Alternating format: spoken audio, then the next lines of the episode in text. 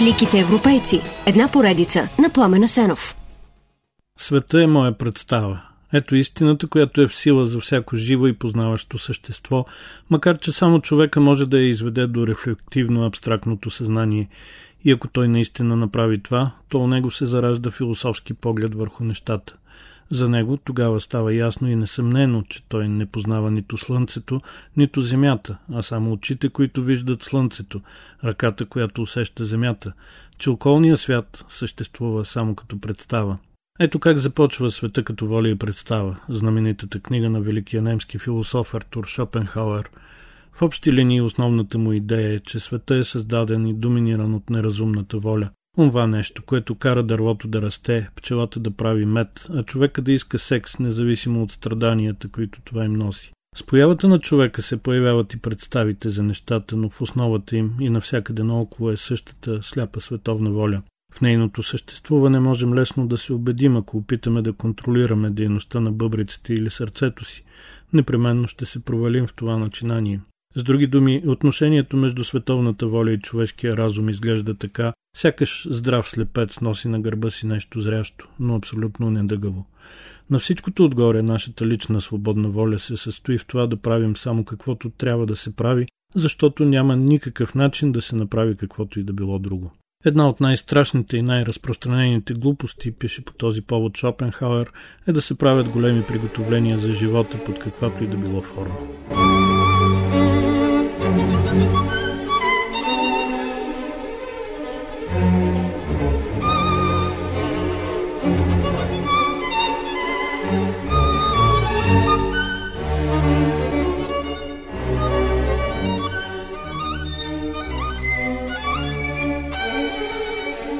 Животът е сделка дохода, от която далеч не покрива разходите, твърди философа.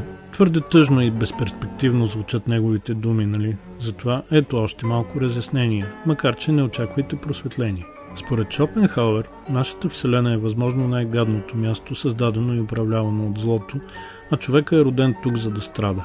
Ако се върнем към Данте и неговия ад, той не е някъде другаде, а именно това е мястото за наказание и хората са на земята не за да се пречистят, а за да се мъчат. Основният инструмент за тяхното страдание са желанията. Човек е изтъкан от желание, но всяко едно ражда допълнително страдание. Веднъж, защото желанията се реализират трудно и втори път, защото веднъж реализирани, удовлетворението от това е кратко и незначително, а ново желанието такси замества старото. Големия парадокс е, че и желанието за живот, което е изначално присъщо на човека, му носи още повече страдание, но пък самоубийството не е изход, защото е реализация просто на друг вид желание. Всъщност изход няма. Може да има само облегчение и то е в състраданието, в това да се разтвориш в света на другите, за да им помогнеш поне малко, като така помогнеш поне малко и на себе си. Това са идеи, разбира се.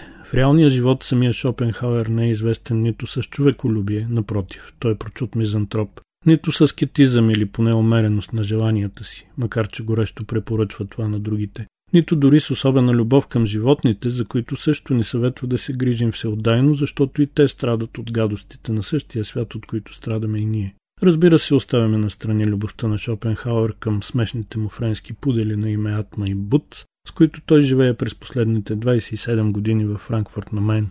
През по-голямата част от живота на философа неговите съвременници почти не го забелязват. Започват да четат книгите и да тълкуват идеите му едва десетина години преди да се пресели в отвъдното. Критиците и до сега го наричат как ли не ирационалист, дълбок песимист, солипсист, което означава краен субективен идеалист човек, който смята, че останалия свят, доколкото съществува изобщо, е плод единствено на собственото му съзнание и въображение. Тези етикети са звучни, но негативната им натовареност едва ли има смисъл точно по отношение на Шопенхауер, защото пък се оказва, че без основата на неговата мисъл не могат да минат не само философи като Киркегор и Ницше, но също музиканти като Вагнер, учени като Ервин Шродингер и Алберт Айнштейн, мислители като Фройд и Юнг, писатели като Лев Толстой и Хорхе Луис Борхес.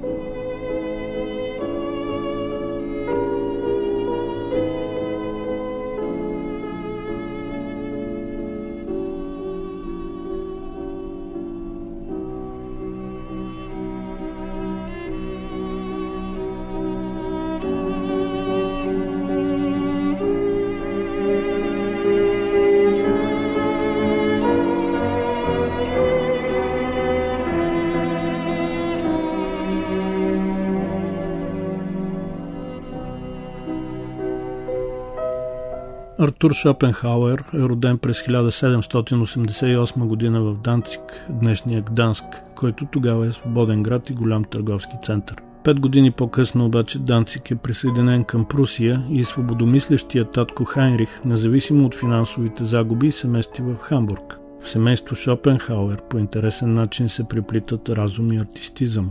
Майката Йохана е 20 години по-млада от мъжа си, с силна склонност към литературата и не случайно по-късно във Ваймар държи артистичен салон, в който често идват Гьоте, братята Шлегел и други прочути интелектуалци на епохата. Тя пише есета и романи, които са известни на времето си, макар вече отдавна забравени. Бащата Хайнрих Шопенхауер е богат търговец и притежател на кораби, изключително образован човек и ценител на европейската култура. Той държи сина му да наследи семейния бизнес, мисли по въпроса и отрано предприема редица стъпки. Например, знае се, че името Артура е избрано не случайно, защото то лесно се помни, доколкото се пише и звучи почти еднакво на основните европейски езици, на които се върти големия бизнес – немски, френски и английски. Когато малкият е на 11, той е пратен за две години във Франция, където учи езика и си прекарва страхотно. По-късно изкарва също много полезно, макар и не така приятно време в Англия. Плюс немския и научения в училище латински младежа Шопенхауер вече знае четири езика, към които добавя италиански и испански. През 1805, като вижда, че сина му проявява повече страст към умозрителните неща, Хайнрих му предлага избор да се запише в гимназия, после в университет, както той иска, или да участва в семейно пътешествие из Европа за две години, след което да започне стаж в търговска кантора. Артур избира пътуването, но малко след като постъпва в кантората, баща му умира при загадъчни обстоятелства. Скоро той изпросва от майка си промяна в плана, учи в гимназия и след две години постъпва в медицинския факултет на университета в Гьотинген, а скоро се прехвърля философия и сменя университета, като отива в Берлин. Всъщност, въпреки мнението си за зловещата роля на неразумната световна воля, Шопенхауер е голям късметлия едва ли има по-подходящо място и време за учене на философия от Германия през 18 и началото на 19 век, когато Кант, Шелинг и Фихте развиват системата на немския класически идеализъм до невероятни висини, а Хегел само се опитва да сложи пръст в колелото на фантастичната им философска история, която те създават.